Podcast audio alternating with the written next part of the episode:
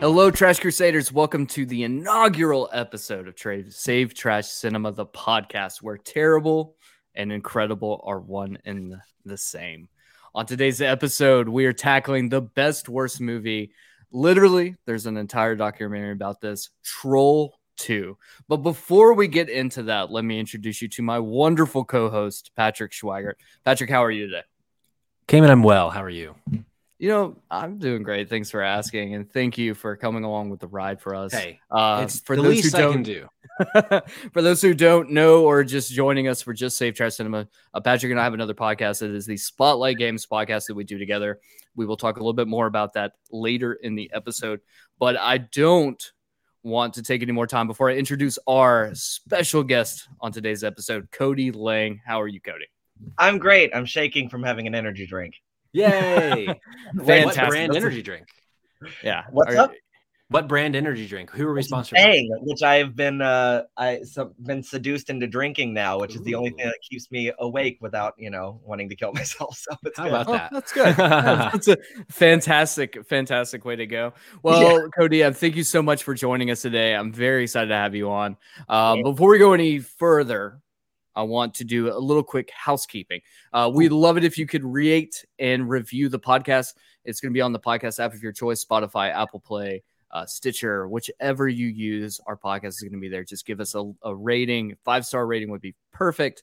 Um, don't forget, you can also be on the show by emailing us your thoughts and questions to savetrashcinema at gmail.com, or you can DM us on Twitter at Save Trash Cinema or on Instagram at Save Trash Cinema as well.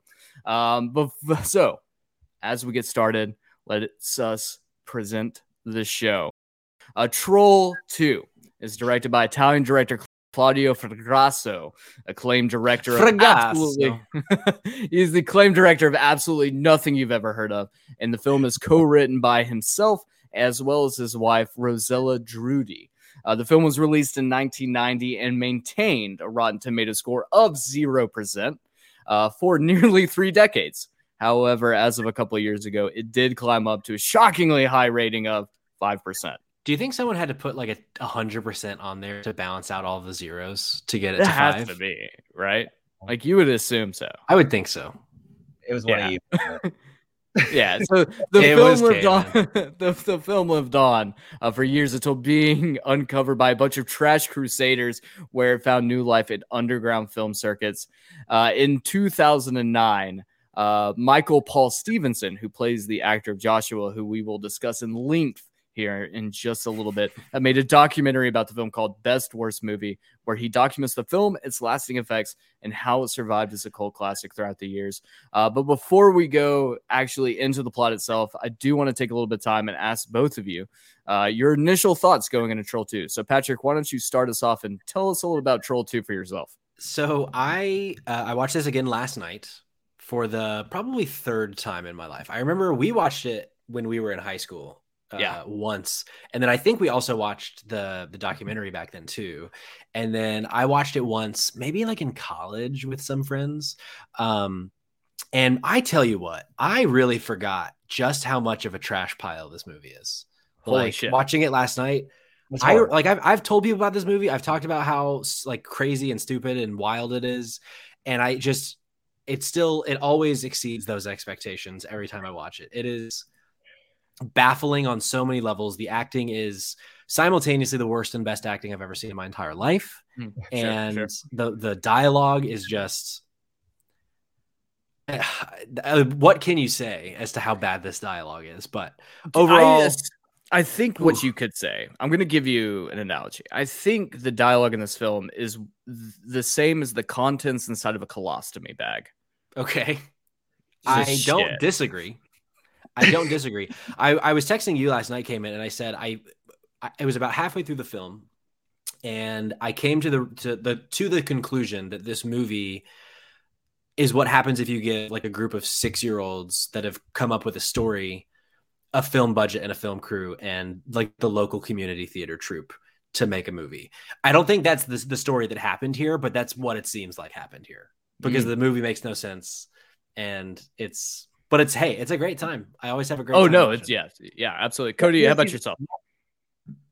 well, there's these wonderful moments where they're trying so so hard to be clever, like the like the sister who um, is just trying her best to um, have her little monologue in the mirror too, and you you think she's like given like pure art, and it's just ass. Oh boy. and she's trying her best and you know she's like selling it um but, but with the film i think i watched it when i was younger because when i was younger i used to like the, the movies that you really love like trash cinema that was stuff where i was like this is art when i'm like six so um i saw the first troll because i had to go in order and Sure. then i saw the second one and was like these have nothing to do with each other.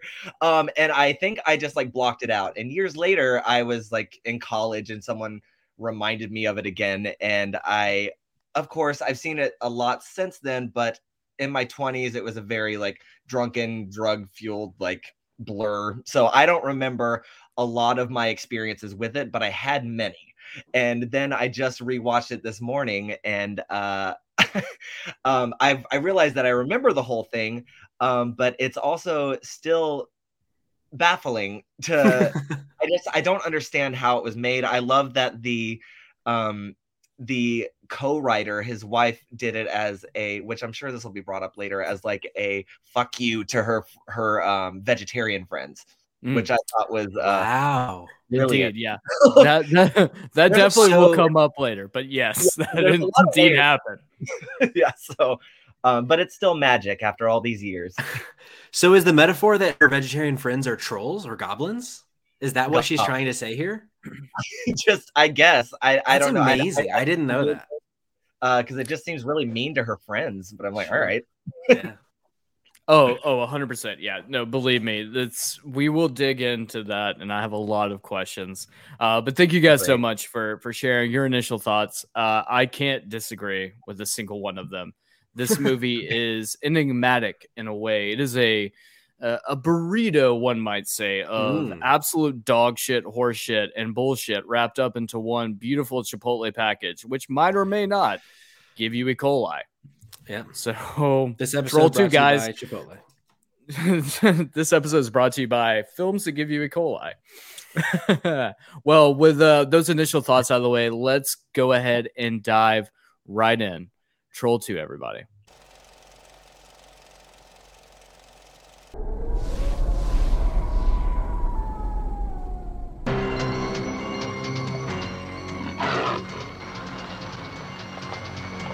You're late.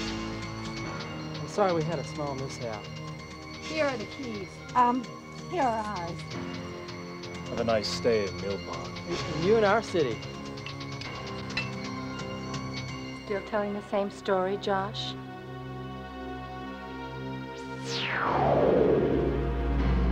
Powers of evil are very strong here. I must leave.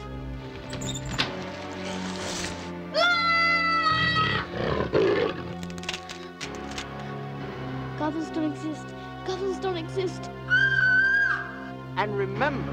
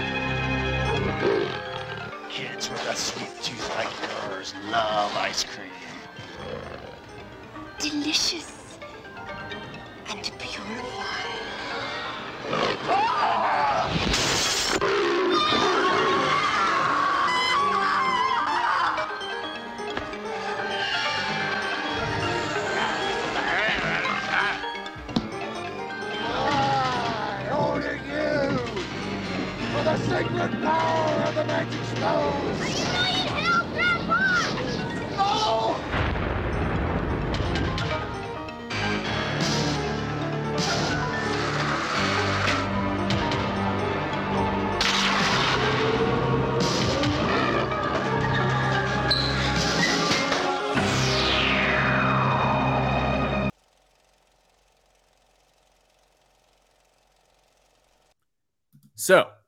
movie begins with the grandpa reading to his shithead grandson about goblins. The story he's reading is irrelevant outside of the fact that it establishes that goblins exist. They can take form of sexy women with fake freckles. They Okay, stop. people. We have to talk about the freckles. Like, Oh This my god, thank you. Because I wanted first of all, there, there actually there are several things we need to talk about in this scene. First of all, this man is named Peter in the story that he's telling, and he's wearing He like this indeed. weird like lederhosen outfit with like a like a weird Peter Pan type hat, like Yeah. very strange. And then this woman comes in with like brown Crayola marker on her face, as Yeah. if as if it looks like freckles. Yeah, I think they made it to the woods and then decided like, oh, we should add freckles. So someone like wiped their ass with their hands and went shadunk right in their face, Right. and we're like, Oh, who we forgot the the makeup kit. Well, I have a marker, I guess. The Yeah. the freckles I've noticed in recent years, and maybe it's just because I spend too much time on Twitter, but a lot of these like uh, quote unquote e girls, right? They put fake freckles on. As someone who has actual freckles, Mm. this was like a point of contention growing up for me, where I was like, I hate this. Like Sure. no one likes people with freckles, and then now all of a sudden it's like, i- let's add freckles to ourselves. But I I am remiss to say, this also happened in 1990. So this shit's like 30. They were 30 years ahead of time by adding fake freckles using presumably, I think what, what do people use like mascara to do that? I don't know. Um, was it But the- the- 1990 is freckles? Were they for like sex appeal? Because she's supposed to be like like seducing and stuff. And I'm like, is this like an Italian thing? I didn't really know what was going on. I mean, you know, because freckles to Hmm. me, especially the way that they did the freckles in the movie, freckles to me are like youthful. They're like, oh, I'm a, I'm like, I'm a kid. So then they're like, then we Mm. get into really uncomfortable territory of like, is is that what they find sexy? But uh, I also wonder, you, you so you, we've established this movie was made in 1990. If this movie was made today in the year 2022, how Mhm. much GoPro footage from the perspective of the troll of the goblins do you think we would have had? Okay, so you say that, right? But we have instances before, specifically with the Evil Dead from the 80s, where they use like the the first person footage Sure. uh, to like weave through the forest. So they they could have done it if they weren't technically terrible. But I'm talking high def director. 1080 GoPro footage came in. I'm talking extreme sports GoPro footage. I mean, extreme sports. I look if what I always say is I love for films that are terrible like this to have a re- re- renaissance, one might say, Mm. and actually have a director who knows what they're doing actually like direct the film. So one would assume that a director who knows what they're doing still would avoid using any sort of GoPro footage whatsoever because that's just ass. Yeah, And I don't think there's any way around it. sure. So the whole premise of this scenario, right? Where grandpa is talking to his shithead grandson, he's talking about these goblins and he's really hammering home the fact goblins exist. Mm, mhm. The the key takeaway from this whole scenario, grandpa Seth is actually dead. He I I forgot is this is he a last ghost? night. oh yeah, There's a lot of questions I have about this, but he is indeed dead as fuck. I mean, Um, it's it's interesting because they say he's dead, but he does a lot in this film to signify that maybe he's not dead. Is it magical Hmm. realism? Is- Next, we're introduced to the sister in a really perverted gym routine. This is followed by the official introduction to the parents and that they are going to make a trip to Nilbog for a month. After a brief discussion over the dead grandpa, the sister's boyfriend and his dillweed friends sneak into her bedroom for a little T and A. Basically, the sister gives the guy shit over having friends, proclaim she doesn't like group sex, and then convinces her beau to come on the family exchange with them. Oh, then the parents pause. leave him because of course they fucking should. Right. unfortunately all is not all lost because chad picks up his bros. Presumably his name's chad at this point. I honestly while taking notes couldn't really care. Um he picks up his bros in his rv he heads off towards nilbog after them. Joshua has a dream sequence in the car where he gets sick and turns into a tree oozing green slime while his family become trolls i mean god no no sorry sorry goblins they become goblins because there's No no, right. trolls in the troll God. yeah, can we can we address the elephant in the room? That which one well, sure. There are several elephants in this room. We're in a Yeah. circus. But it it actually when Grandpa Seth first says that they're goblins, first Mhm. I'm like, hmm, okay, so they're goblins. I wonder if there's gonna be trolls. And then it gets to the to the point where we're never gonna hear the word troll once in this film, are we? No, we never and do. We certainly don't. No. Um, but th- there's a lot to talk. There's a lot to unpack. There's a lot to talk about in this weirdly hypersexualized workout routine in the in the bedroom of the of the daughter. Because also the weirdest thing about it. So we're getting close-ups of various parts of her that we probably shouldn't be getting close-ups on. And then the mother comes in and just like looks at her, shakes her head, closes the door, and then done. It's like really that served no purpose except to just show the daughter working out and sweating. I we guess. live in the same house. yeah, it. Well, I think this is like a prime time to stop for a second and mention during her during the daughter's explosion uh, towards her boyfriend, she utters the phrase. And let me pull this up because I want to make sure that this is verbatim when I say this. She says, "quote unquote," "I will cut off your little nuts and eat them." Why don't we? Why don't we hear the? Why don't we hear it? Let's, let's hear it. Let- let- give the audience a little play of it. Let's see if I got this queued up right. Come on. He cut off your little nuts and eat them. There we go.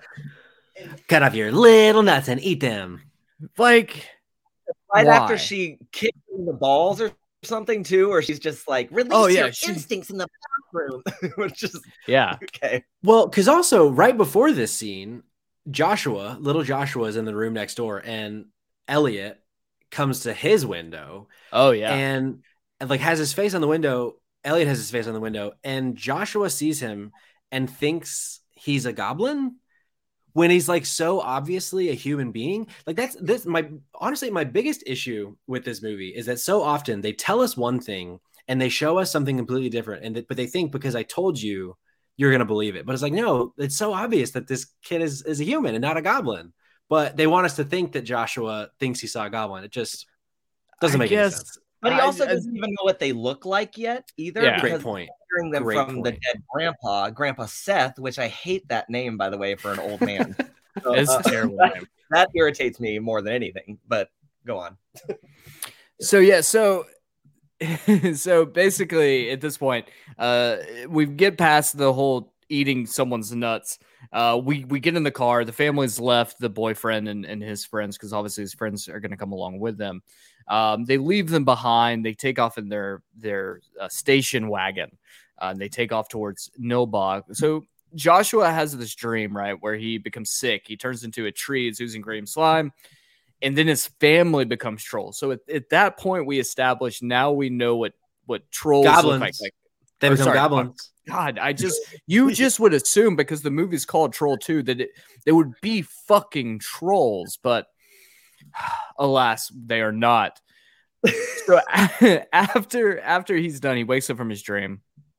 He has a moment where his mom asks him. She says, "Joshua, your sister's upset. Will you please sing me the song I love so much?"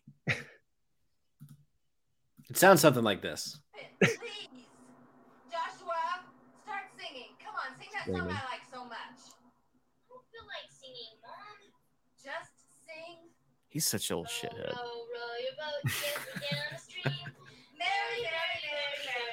but a dream. Fucking Merry, merry, A. merry, merry. I just That will make anyone feel better.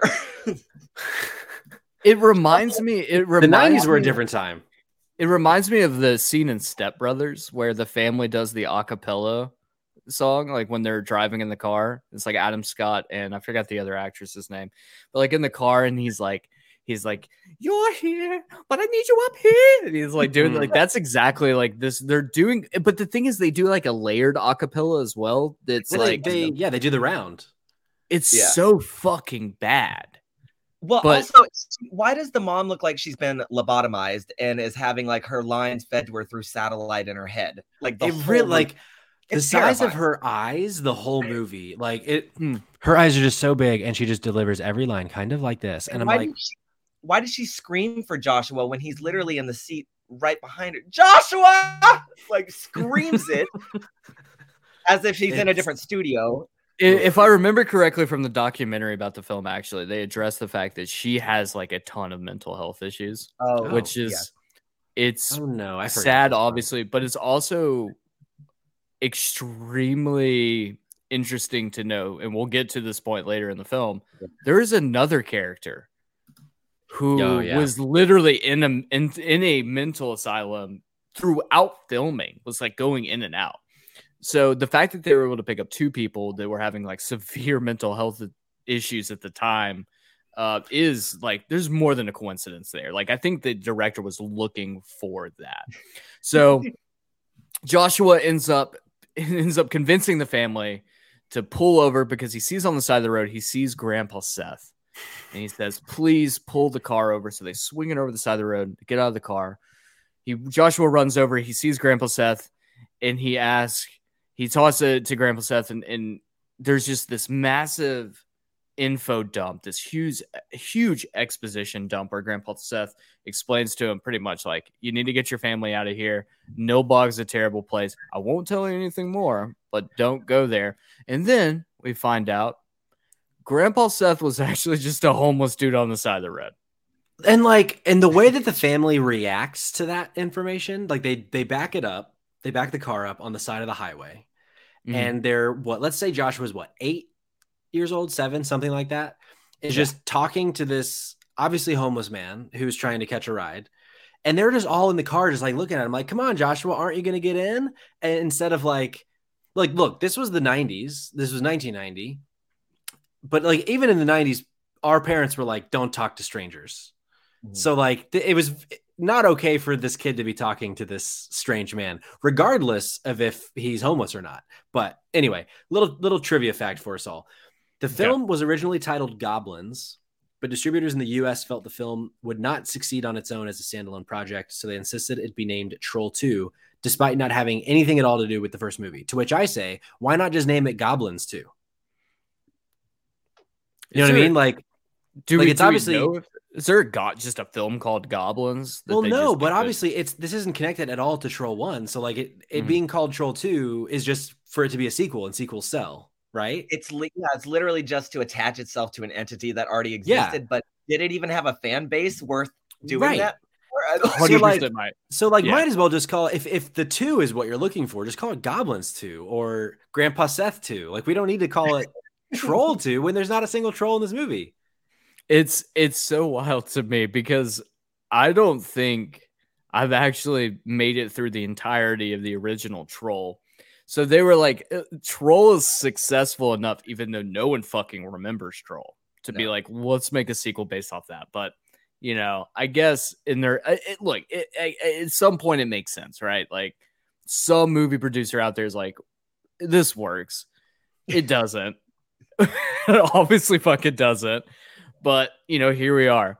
also So- what kind of a family goes to a place called nilbog right Yeah, it's a good question. like like there j- just the word itself i wouldn't have like if, if this movie didn't exist i don't know that i would immediately catch on that nilbog is goblin backwards but like But of all the It just- places take your family, like go to cincinnati right Yeah, go to cleveland go to kentucky don't go to nilbog you like, know, fun fact: the film was Nilbog? so the film was actually shot in Utah, and I have to Yeah. say that this is not the worst thing to ever come out of Utah. well sure So you know, at least got at least has that go for it. So so finally they arrive at the titular Nilbog, only to find out it's ex- it's empty. But that's okay because farmers go to bed at 1 p.m. in the hmm. afternoon. Mm-hmm. Awaiting them at their exchange house is a creepy family with clover shaped warts on their bodies, which fuck. On the way out, the son from the other family. also i don't more- think is well it's, i don't also i don't think that's ever really addressed like No. there are some pieces that kind of like w- would explain why there were clover shaped scar looking things but like they don't ever really address it head on but they there are so there are at least a dozen shots where they like zoom in on this person's clover looking wart thing which you would assume would be like a leprechaun thing, but Yeah. it's not. It, they They're- don't these are- ever. It's just Which- like, oh, that's just a thing that ha- happens here at Nilbog. wouldn't wouldn't you think a leprechaun would be closer to a troll than a goblin? I mean, I Yeah. don't know the stages, what these things are. Like, what, what is the hierarchy of Yeah, exactly. these yeah. grotesque Irish creatures? Yeah, presumably presumably goblins are irish Uh, so as their as their uh their their the family that they've exchanged houses with which I, I don't even i don't even want to understand how a family house exchange works and what is accomplished in that but either way as the as the other family's leaving the the son from the other family they, he throws a ball out uh that joshua receives and it has written in green ooze on it it says, "Eat before we eat you." And you know what? Everyone's totally fucking cool with it. Like literally, no like, one addresses this shit at all. This isn't the only time that a message is given in this film via ooze on a baseball. on a baseball. Yeah. Like, specifically on a baseball. So for some reason, the goblins think that that is the best way to relay information. I guess is by writing with ooze on a Well, baseball. The director is Italian, right? Maybe he just wanted to make it, you know, so everyone knows that it's an American, an American film. Correct. So- This is this must be how Americans communicate. yeah, That's baseball's very fair. Right. So- So the, the family before them uh, at their house, they lay out a spread of green food, which Another thing Don't not even- addressed. All I of don't- And like good. and like who what? if I go to someone else's house, I'm I'm doing this weird house exchange that doesn't really exist, and they just have a giant table set for me. Even if the food looks normal, I might be a little suspect of this food that they've made for me. Like maybe there's something in it I can't eat, or maybe I'm allergic to something. Like I might want to just be in charge of my own food. But then on top of that, the the way that it looks, like it's just it's just another red flag as to why the, everything that happens to this family is a completely deserved Yeah, because they 100%. because they chose to eat this food. After even No. just like feeding the family in general, I would have been like, we have to leave. yeah, we, Yeah, these right. people fucking suck. They don't give them a Get core. They like there's no warmth. Like there's no warmth. They don't show them a single thing in the town or the house. Like there's just so many red flags here. So they the family sits down at the table, and this is like easily one of the greatest scenes in the whole film. The family sits down at the table. Grandpa Seth freezes time, and he tells mm-hmm. Joshua, "You cannot let them eat the food," which no one in their right mind would have eaten it in the first place outside of this particular family. But he freezes time, and he tells his shithead grandson, "You have to stop this." So he, what does he do? He unfurls his penis out First- of his pants. If I may, first what he does, he he's given uh I, I think it's like 30 seconds to do this. He says, You have 30 Yeah. seconds, you have to get them to stop. He proceeds to slowly walk around them with no stakes for about two and a half minutes, Yeah, just Wait, looking at them like like as if how talented the actors are for holding Mhm. still. you can Right. see the water in the Yeah. dad's glass like Uh-huh. shaking because he, he's got fucking Parkinson's or something, and and he's he's just over here just rattling. which worries me. The actual actor. Yes. So He is a Oh, boy, I legitimate didn't that. dentist. Yeah. uh, So and he, yeah. yeah, go ahead, go ahead. So so he uh, he unfurls his penis out of his pants, and he, he straight up just literally pisses on the food, which brings about the greatest quote in the entire. Well, what? Okay, let me just read one of the greatest quotes. You know what it means? Hospitality. And you can't piss on hospitality. I won't allow it. You and know then he what? takes his belt off, and then it's like it gets really uncomfortable for a second. So I don't feel hunger pains. Sister mother will have to do likewise. Okay, Joshua, you want to get rough with me? You want to show me that you don't like the choice of this house for our vacation by going on a hunger strike? Well, I'll accept the challenge. But just remember, when I was your age, I really did suffer from hunger. We'll see who gets through this. But just remember, I've got more practice than you. I'll see you tomorrow. Boom. blows my mind that that was drop. a line they chose where he's like clearly taking off, off his belt where you think he's gonna beat the shit out of the kid. and then Right, like, right. No, Oh wait, uh, make It it, gets, gets- I have hunger pains. and Like, then right, like what a what a weird. it gets so much worse though. There's Yeah. some there it gets so much worse. So we we get the we get the the the the perfect line of you can't piss on hospitality. Obviously, Josh is promptly therefore sent to bed. Um, supposedly Cayman. A, a little Okay. piece of trivia for us in the audience.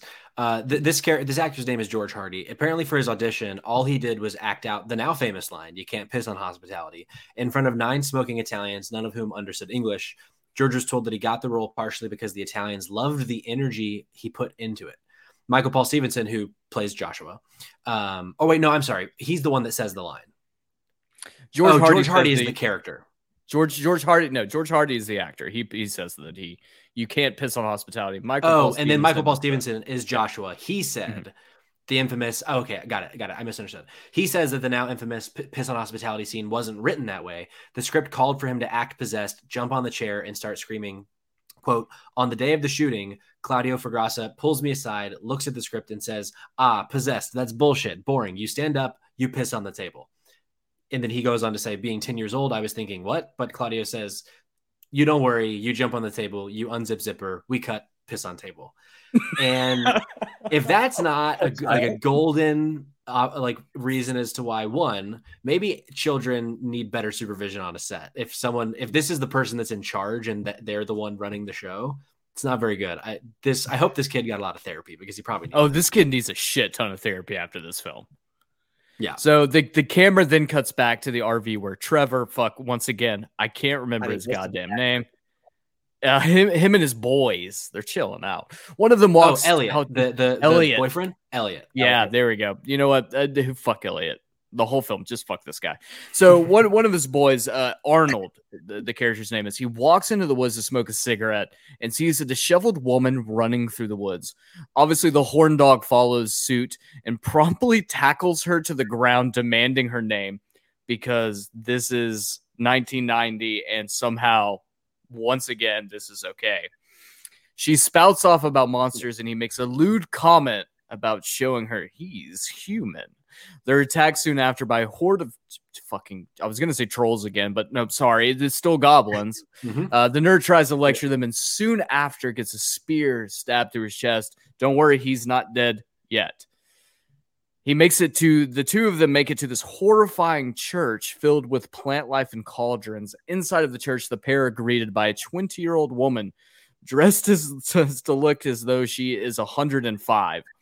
She babbles on about Stonehenge or some shit, and the kids find out soon enough that they are indeed fucked. The funny thing about Which this, there- and go ahead, Cody.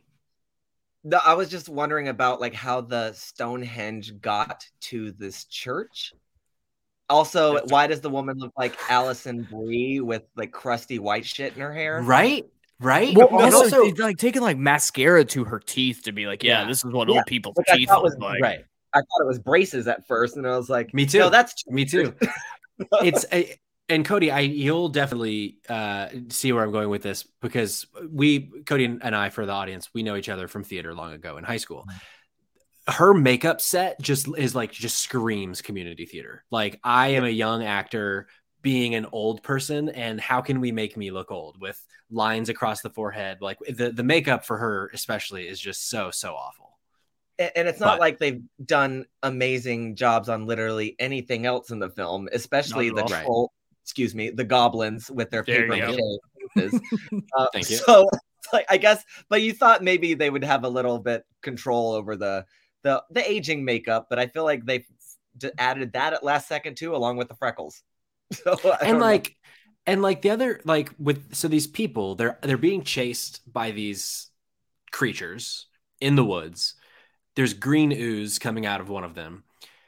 And then they think going into this like abandoned looking church is a good idea. Like i know you, you like What psychology love, and though- choice in movies like this you shouldn't really pick it apart but like again you got everything you asked for. What I love though is that the church on the outside isn't abandoned. Like it just looks like a Southern Baptist church you would find in like North Georgia, right? sure It doesn't look, and then you go inside and like it's definitely this is a set. This is not inside of an actual building. It is like they've just put in these like horribly fake stone pillars everywhere and just like fake trees. And they're like, yeah, this is uh Ay. you've entered the twilight zone.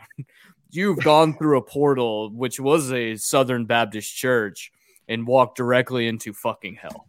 Like, It's with shrubbery everywhere, like a gay person's apartment in New York City.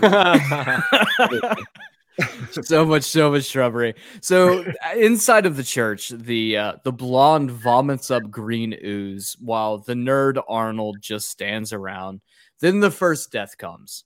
The blonde turns into a lettuce wrap, and then a bunch of goblins devour her, much to Arnold, the nerd's dismay. And that leads us into arguably the most famous line, potentially of any trash film ever made. sure. Uh, Pat, Patrick, do you have a do you have us a, a, a pull up for that? Because God knows if the audience has never heard. Why don't you you, talk about the trivia in this scene and I'll pull it up. Okay, so the the actors were only given parts of their script on a scene by scene basis. Uh, so rarely did they get any sort of context as to what was happening at any point in time. And so this scene in particular definitely portrays that issue to an absolute maximum because Arnold's response to seeing his this new lady that he's come across uh seeing her being eaten alive you can tell he has no fucking idea that that scene's being shot later or whenever. He has no fucking clue what's going on there. So he responds such as this. We have a little bit of a lead in.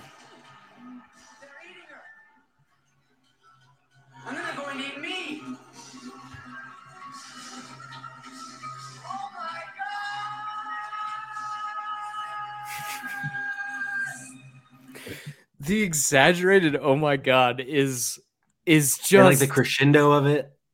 it, this is Oh like some shit that you would like you would go to like your niece's like your niece's theater shit at like her elementary school and they're doing something and then like a kid walks on stage and he's like and now it's going to be a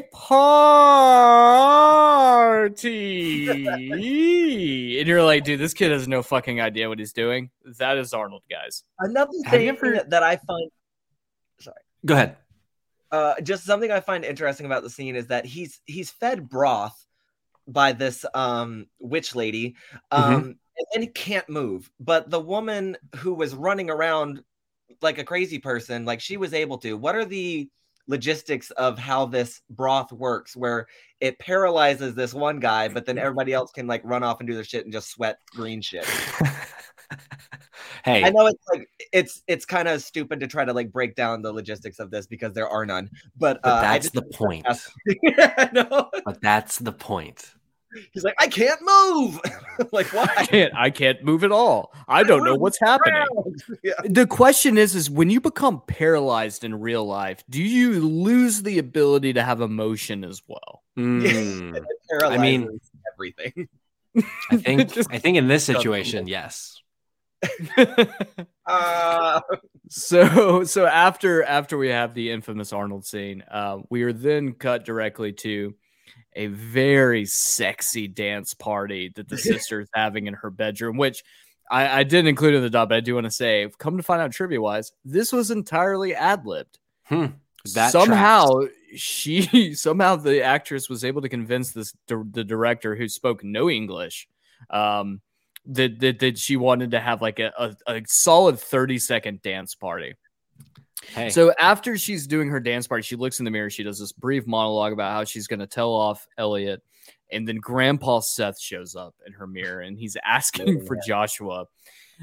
Um after a little sexy dad moment uh, Josh changes room with his sister, and we find out that Grandpa Seth just really fucking sucks at the whole life after death communication thing, and just was like, he's just straight up says at one point, he's like, you know, I'm still trying to figure out how this house works. And you're like, Right. fuck you, dude. You Like- suck at this. you're in my like this room.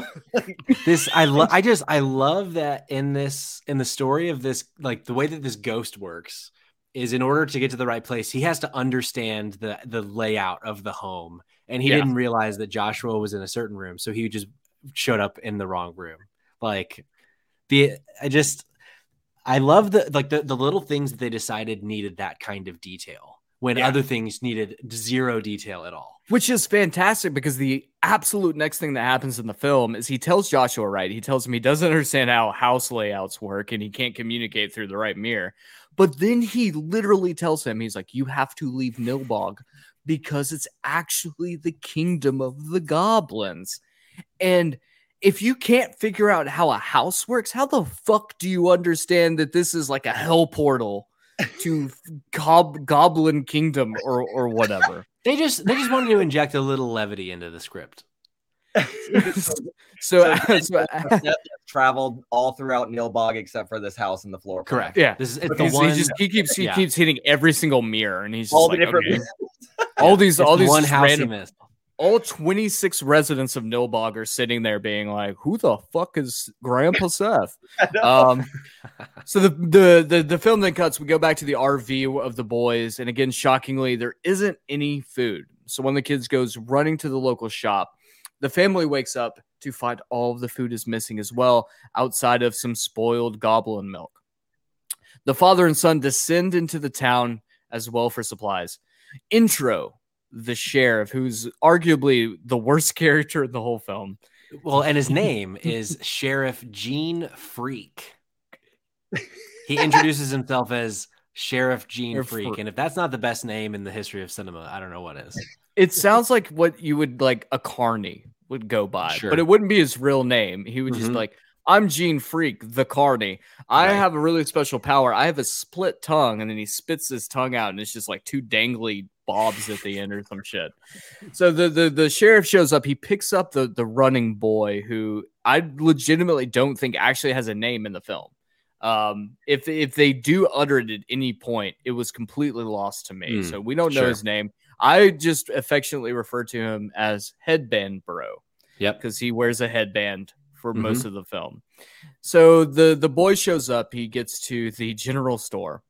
Um, he finds that the general store is filled with nothing but warm milk. Uh, fortunately And, for us, though, in the car he eats a green sandwich, which is already starting to affect him, and he starts oozing green sweat as well. I- There I are there are wish one- several reasons why this kid deserves everything he got. He I just I wanted one person to just be like, "What is this?" right Anytime there was a green thing that was just like, right. So I don't care how hungry I am. Like, what the fuck is this? A A sheriff? sandwich? a sheriff named Gene Freak gives me a sandwich that the inside is just like bright green. I Mm. eat it. That's flat, like red flag one. I go to a the general store, and the man says that we don't have any food here. All we have is milk, and the milk is on the shelf and not Yeah. refrigerated. Not and you refrigerated at all. Take it and drink it. Oh, he does. He slurps. Second it reason down. why you deserve everything you got. Like Yeah, I'd rather die than drink milk that's been just sitting on a shelf. unbelievable. Which- and this this leads into this this whole general store leads into another incredible bit of trivia and also another fantastic line for the film. Um, in the the best worst movie documentary, Don Packard, who plays the shopkeeper, uh, said that he was in and out of a mental hospital during filming. When he watched it later, he realized he wasn't acting in his scenes. He was disturbed as his character whew. guys, I can't anymore. let's just let's get a little taste.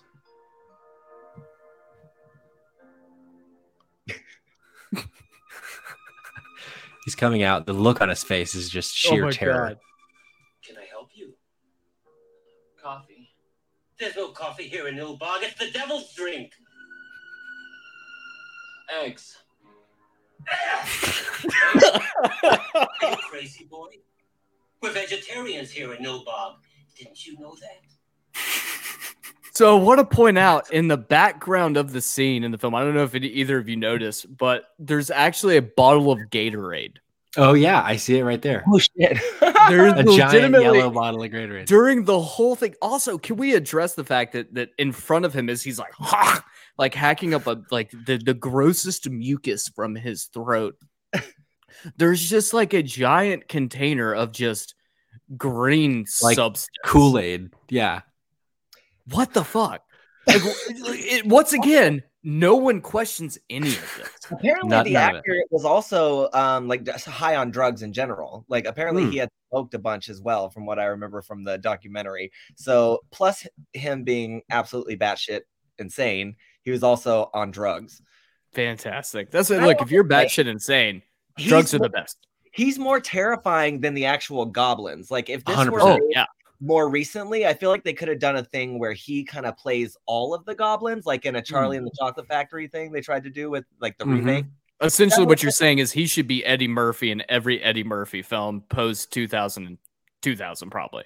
I don't know when on. did Nutty Professor come out. Yeah. Ooh, great question. He's he's. Nutty Professor. yes. The, the movie, the movie then cuts back to the church where we see Arnold, who at this point has turned into a, a human tree hybrid.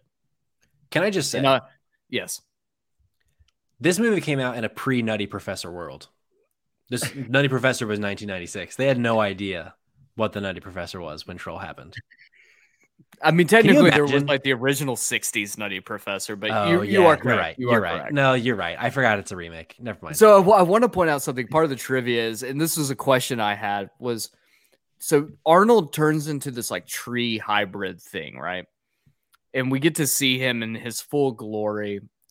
So apparently, according to the trivia on IMDb, when Arnold slowly turns into a tree, Darren Ewing's shoes, who plays the character of Arnold, were screwed into the base of a tree pot, allowing him to remain stationary throughout the scene. He had to stand inside this pot for 14 hours covered in tree makeup. we call that Yeah. abuse. There is a there is a uh, oh the word is escaping me. There's a, a union to protect these kinds of things. Obviously, the union was not involved. Oh God, no! Look, this is an Italian feature film. I don't think there's they know what unions are at this point. So we're we're then greeted to the, the father son combo pack. They arrive in town, uh, find that everyone has gone to quote unquote the sermon. Uh, don't worry though, because Joshua sees in the rearview mirror that Nilbog is actually spelled goblin backwards, and he takes off on his skateboard to do a little fucking around and a little finding out. I also and there's another point in this scene that I'm obsessed with. So first of all, I'm obsessed with the fact that they come out of this store and Joshua just like beelines it to this uh, rear view mirror to find out this information. But like, there's no reason for him to go to this mirror that's just like away from his face. But at the, right before this, the father in this chair pulls out just like a children's book all about vegetables, just to really drive home that everyone in Nilbog is a vegetarian. Don't you know that, boy? Don't you know that boy? So oh. it it, it yeah, sorry, Cody. just the okay i know we've discussed it just a little bit or like commented but the the child joshua has the most irritating um presence possible and like i hate children but this is the where it started i think I this think so. is the the movie where it began and then when he i i will have this ringing in my head forever where he's just like Nilbong, it's goblin backwards, like screaming and that that Mhm. zoom in on his face, and it happens so much throughout the movie. But it has that's the thing that has traumatized me throughout the entire thing. So yeah, Because the truth of the matter is, if we have children, they could be Joshua. And I'm not willing to roll those dice. Same. No, I'm not willing to roll those I dice. don't. I don't Continue, want Cayman. Joshua as a child. So uh, so uh, at the family house, the the tree witch who we were introduced to um, inside of her her abandoned church slash portal to hell, whatever it is, uh, she shows up to the family house with pudding, and then then she talks about how delicious the daughter looks. Yeah, it's definitely not pudding at all. It's if No, anything, but- it could be flan, but it's one hundred percent not pudding. Um, and so she she says to the mother, she's like, "Your daughter looks so de- just straight up just says your daughter looks so delicious," and I feel really gross saying that out loud. Um, so then so the next the the scene cuts, we get back to Joshua, and he shows up to this decrepit house where the sermon is being held. Now, I want to stop right here and say that the um the church in the film that the witch resides in was at an actual church that was abandoned recently and then burned to the ground. So if you do decide to go to wherever the fuck this is in Utah, church no longer exists. You can't go see it. Um, but why is the sermon taking place in this disgusting basement?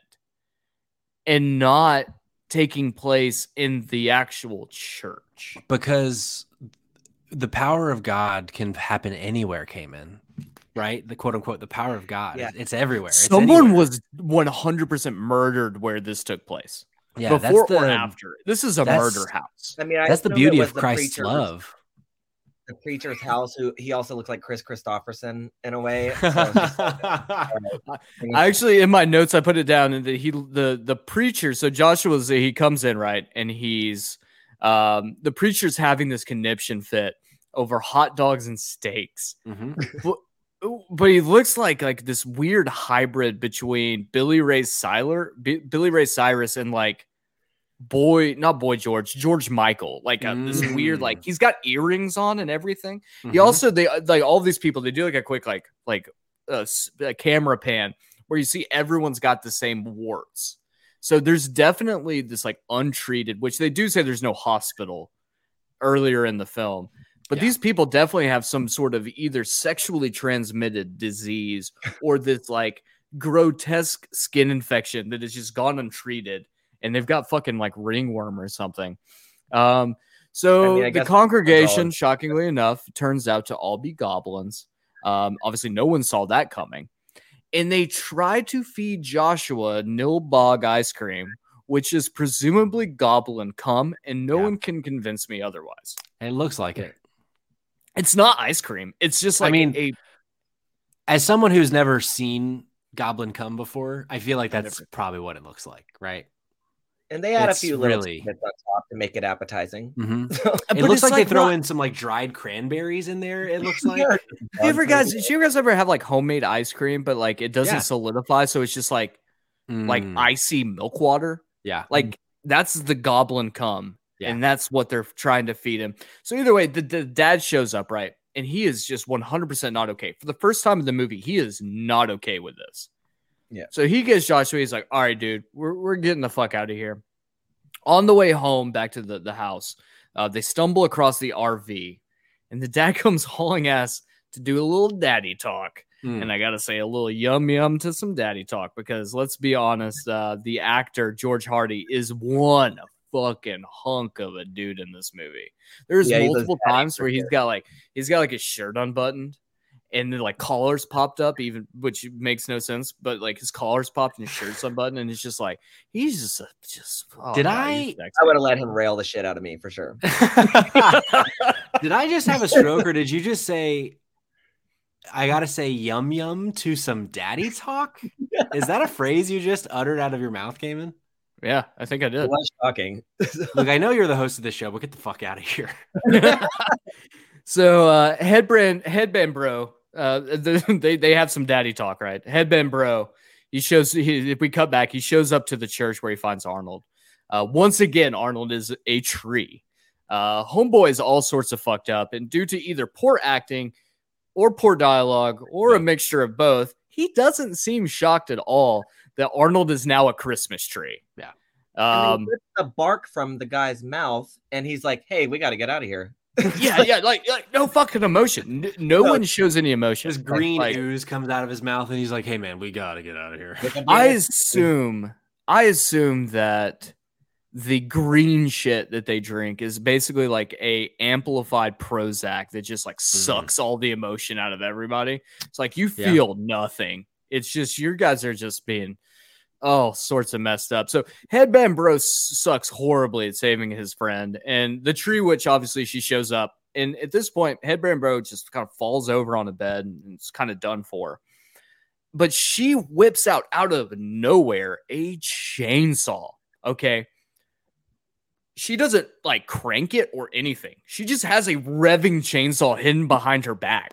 And it's like, all right, we're chopping you down. And Don't you know this boy?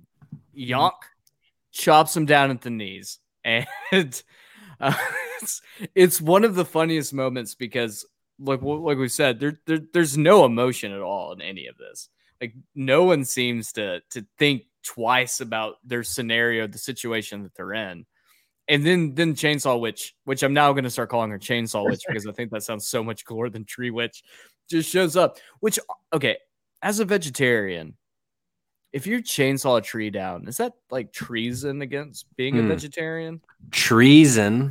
And yeah, Treason.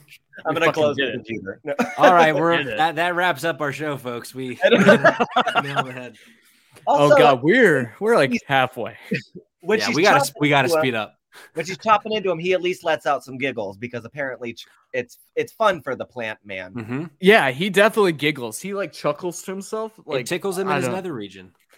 So with his, uh, so then we come back with his family in tow, the father and his cohort, because at this point he's picked up Elliot and he's left the other friend behind because everything is totally fine. You should do that. Um, he rides back to the house. Uh, the whole town is at the house waiting for them. Apparently, country hospitality is an unexpected potluck dinner with banjos and uh, presumably some incest going on. Um, the dad is, is piss on easily you cannot piss on that hospitality. The dad is easily swayed by Southern charm and tells his kid to fuck off after he tells them everyone is a goblin. Joshua calls on Grandpa Seth in the mirror of his bedroom, but lo and behold, Chainsaw Tree Witch pops out and attacks him. Too bad Grandpa Seth is waiting with an axe and chops her fucking hand off. Which is is pro- easily that scene where he chops the hand is, is Uh-huh. probably the best special effects the in the entire film. Well, like it's actually like let's not speak fairly well done. There's a there's a popcorn scene coming up that I think. Okay, that's But continue. very fair. So he chops her hand off. He hands Joshua a Molotov cocktail. a Molotov cocktail. A ghost Yeah. ghost Grandpa Seth gives his child a Molotov cocktail, and they don't address that it's a Molotov cocktail. He just gives it to him. And you know what I got to say about this, guys. Grandpa Seth, this dude fucks. This dude okay? fucks. this dude fucks. So the pastor stops any of the shenanigans to say some shit about a sacred stone. He then yells at Grandpa Seth and he tells Grandpa Seth to go back to hell where he belongs. Mhm. Before he can cast, before he can do the cast, uh, he can cast Grandpa Seth out of the earthly realm. He somehow, Grandpa Seth somehow sets the pastor on fire. Uh, after the father puts out the pastor's flaming corpse, his body reverts back to troll, sh- goblin, Goblin. shape, goblin shape, and the, the congregation chases the family back into the house in easily the least threatening way humanly, or I guess goblinly possible. They don't do shit for the longest time. It turns full blown night, and they're just like Yeah. outside. Uh-huh. It's Fun. it's so fucking funny. So we cut back to the witch. She's asking Stonehenge for for fuck for her old power back. Would you believe it? She's actually get this. You ready? An extremely attractive twenty year old lady. Aren't we all? I'd say my mind is blown at this point. Um, but but at this point, death is probably the better option for me. Sure. Back to the RV, the last bro, the one that was abandoned by Yummy Dad. Uh, um, he's he's watching TV. Um, and some the the new and improved tree witch. She shows up on the TV as like a commercial. Kate And she's- Bush video. She's got a Mm-hmm. corn a corn cob, right? And let me tell you guys, shit gets so horny. like this is Horny. easily the horniest this movie gets. She's doing this sexy dance and she's like got this tr- this corn on the cob and she's like kind of mouthing at it. And, and of course, the kid he's led penis first into his death.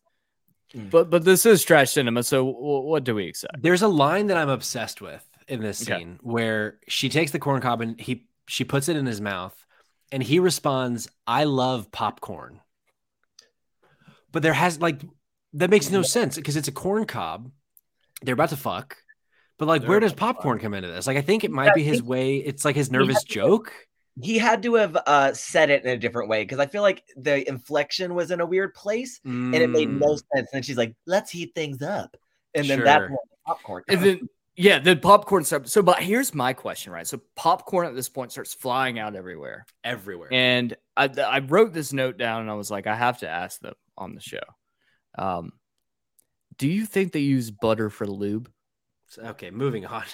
no, it was the rotten milk they used. Mm. Oh, yeah. Oh, It was definitely the, the milk. Do you think you can oh. get like it like that it would be frictionless with like chunks of curdled goblin milk? Also, how do you milk a goblin? Do they have like six nipples? It's just like squirt, squirt, squirt, squirt, squirt, or like how does that? How do you, you know exactly how to milk a goblin, Cayman. All right, so bring on the family. Decides because they've been chasing back in the house at this point. The family decides we're gonna hold a séance to bring Grandpa Seth back to help them, which is dope considering the fact that somehow in this house they have like 500 candles Mhm. and they put them on the table, but they're they just like on the table just so melted everywhere. Like all these candles are just melted. Like they, this is like the 15th time they've taken a take of this one scene. and it's just like all these candles at this point have melted everywhere. Um, Grandpa shows up, but he only has 10 minutes to help them destroy the sacred stone, which once again may or may not be Stonehenge, but I'm not going to question it. Yep. Joshua then collapses on the table and he turns into a goblin. This is followed by the rest of the town residents breaking into the home in their true goblin form. Good news, good news. And I know that you guys are eh, the audience, everyone is terrified right now about the, the fate of the family. But the good news, the best news of all, is that sexy dad is also a kung fu specialist. And he breaks out some karate chops and some roundhouse kicks out of nowhere and just wrecks some shit. But here's the thing quick twist for you. Jokes on the audience. Joshua was actually transported to the church They got me. somehow. I really believe that Joshua turned into a troll, and I've or a goblin, and I've seen this movie twice already, and I I was like, oh my god, he's a goblin now. But yeah, I was they questioning everything I ever saw. Yeah. I was just- This shit gets got like we just go like so off rails at this point. So inside of the church, uh, Grandpa Seth gives Joshua some fairy tale mumbo jumbo, gives him this backpack, and I was like, "You can only take out from inside this backpack an item when you absolutely need it," and that's all he tells him. As Grandpa Seth leaves, when his time is up, he imparts on Joshua that only goodness can defeat the goblins. He's then attacked by the tree witch and her goblin goons as he tries to finish the destruction of the stone. Come to find out, the only way to defeat the goblins is by eating a bologna sandwich in Oh, front it's of not a bologna sandwich. It's a double decker bologna sandwich. Oh, fucking. Which, I'm- according, I get apparently a double decker is like seven pieces of bologna because that thing is thick. That is not. that was a it of was a bologna. thick sandwich. Uh, so he takes out this bologna sandwich that his grandpa has given him or something. I don't fucking know. Um, and then then it's at some point there's something the family shows up, which we're still not sure how they they end up at the church or how to know to go to the church or anything related to what's happening in the film. And then they all just hug the rock Mhm. the power of love. And and then it the power of bologna. it, yeah. wo- it works the the gob the goblins are destroyed And then hard shift to them just just- out of the town. They're back home. yeah Like back home Vacation over. the I I am I just I love that the way that the climax ends and then there's like it just it is such a hard shift like it gave me whiplash like whoa oh wait we're just Nilbog's gone it's like they're they're home everything's good we're fine we're back home. I'm like they just went through the most traumatic moment maybe they've ever they're ever gonna have in their life and they're just back home. People died. People died. like right Well- and they're just back home. so Dead. so before we get to that i i have to address the popcorn kid. Mm, right.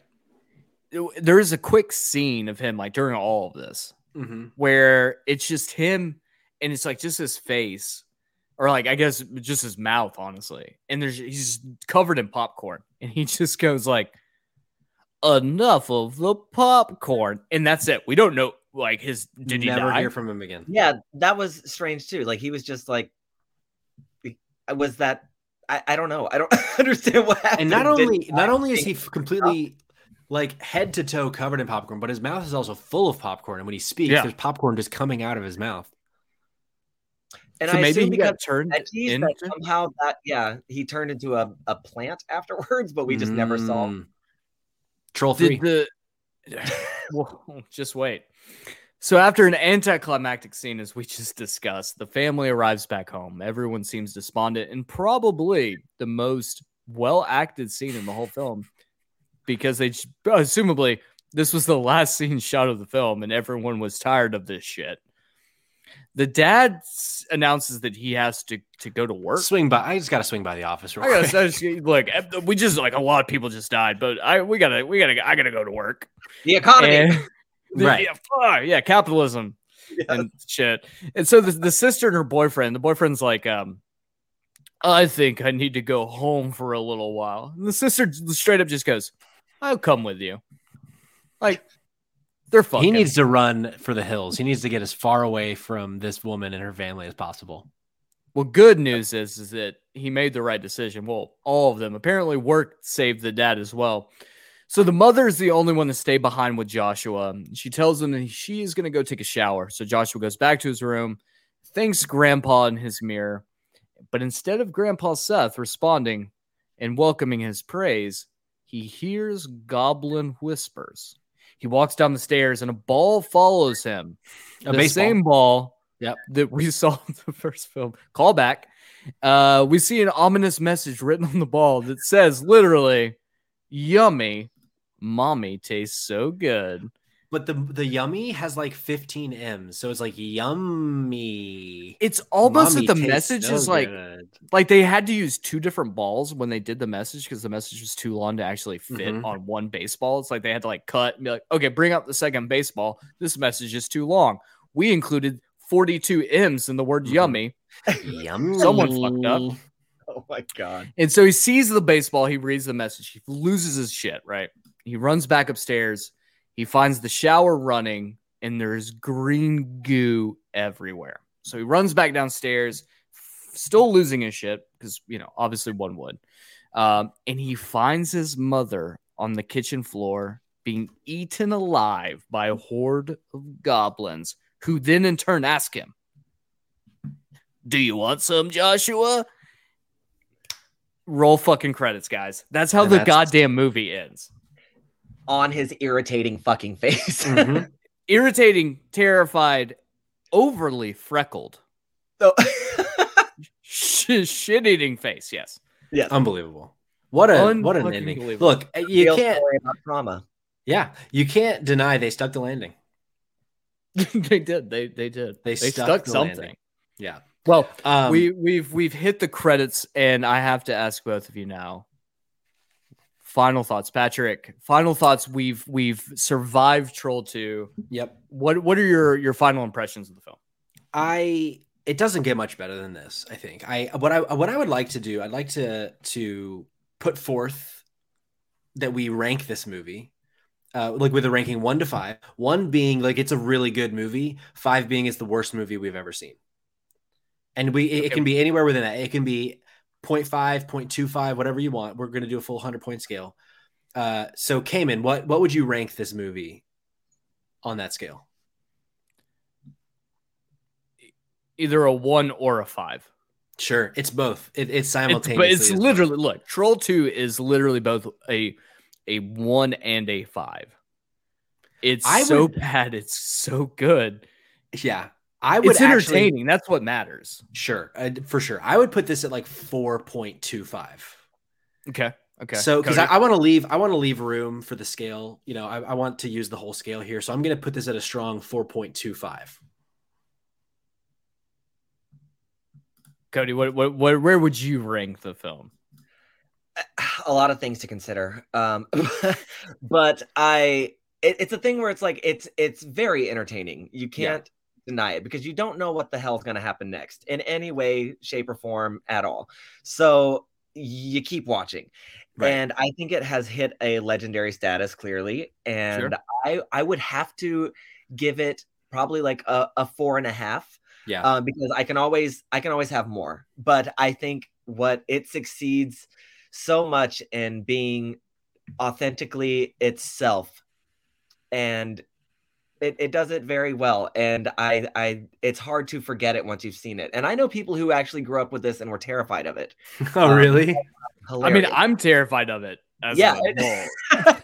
I mean, I I didn't want to eat plants afterwards, but I'm I still don't eat plants, but that's just because I'm a fat piece of shit. understandable. So, yeah, I, I think it's uh I think it's iconic and it's just it's it's a beautiful film about trauma and overcoming that and um what it does to your mind as a child. So the fact that you actually were able to come up with something that of worth note to bring it's from all this. a dream. It's all a dream. It's him dealing with the trauma of his dead his dead uh Grandpa grandpa's Seth. death. You know, I feel like that that's a great segue into, and I'm going to steal this uh, from the final bit of our trivia. Um, but Claudio Fagrasso intended a sequel to film titled Troll 2 Part 2. Fag- Fagrasso wanted to shoot a promo while filming Troll 2. Joshua, the scene would be Joshua would run into a McDonald's, purchase a cheeseburger, scream, and then flee. That's I'd watch thing. it.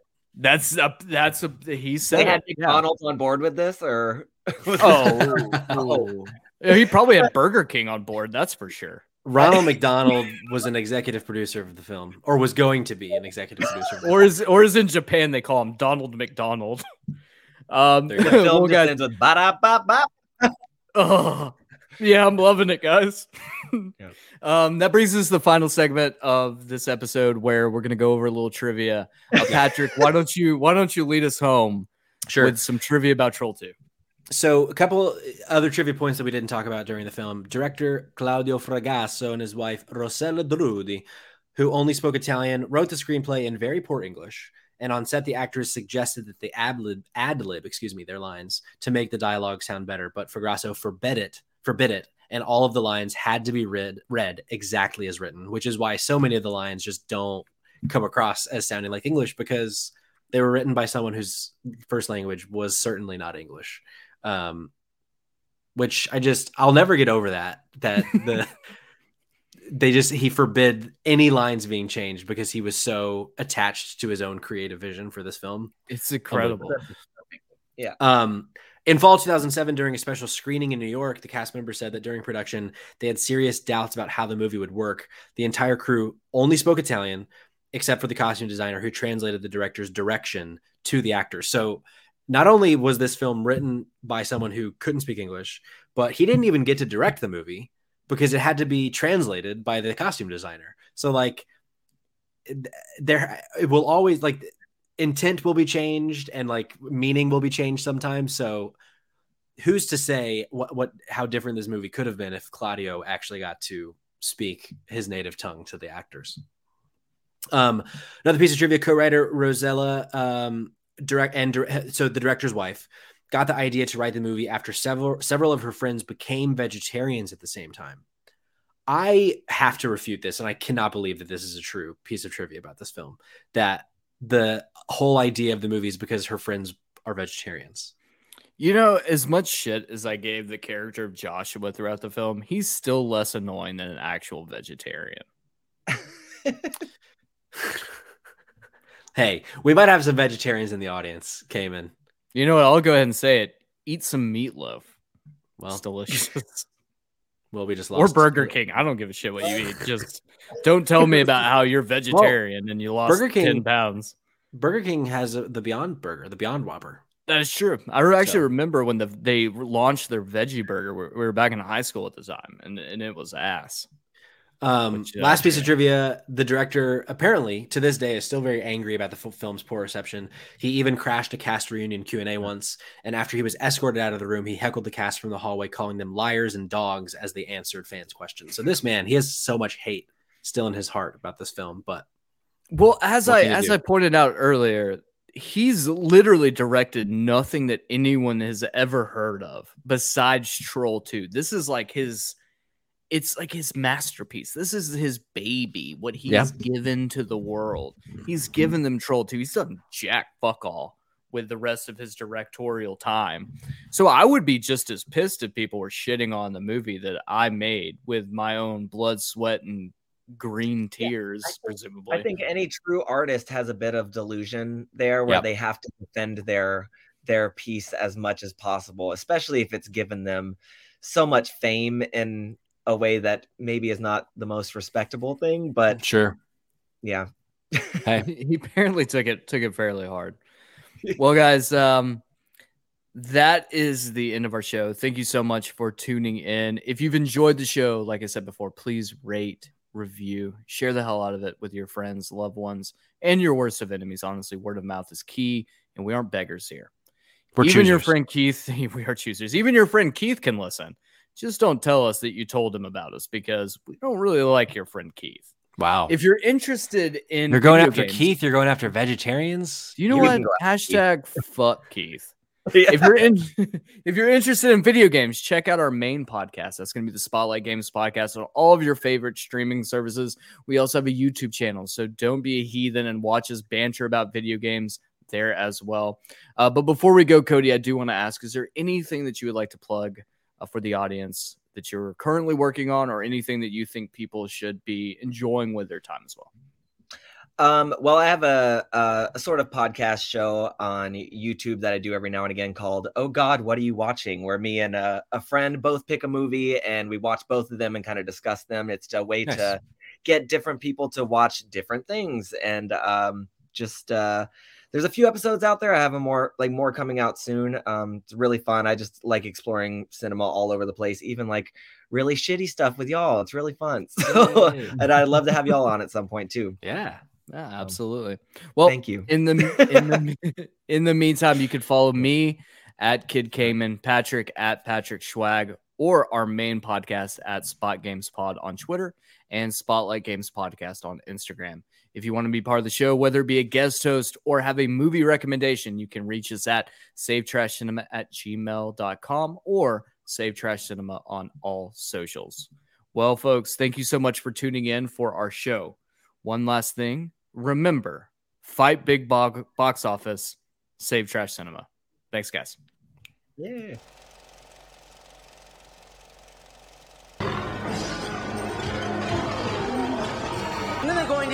And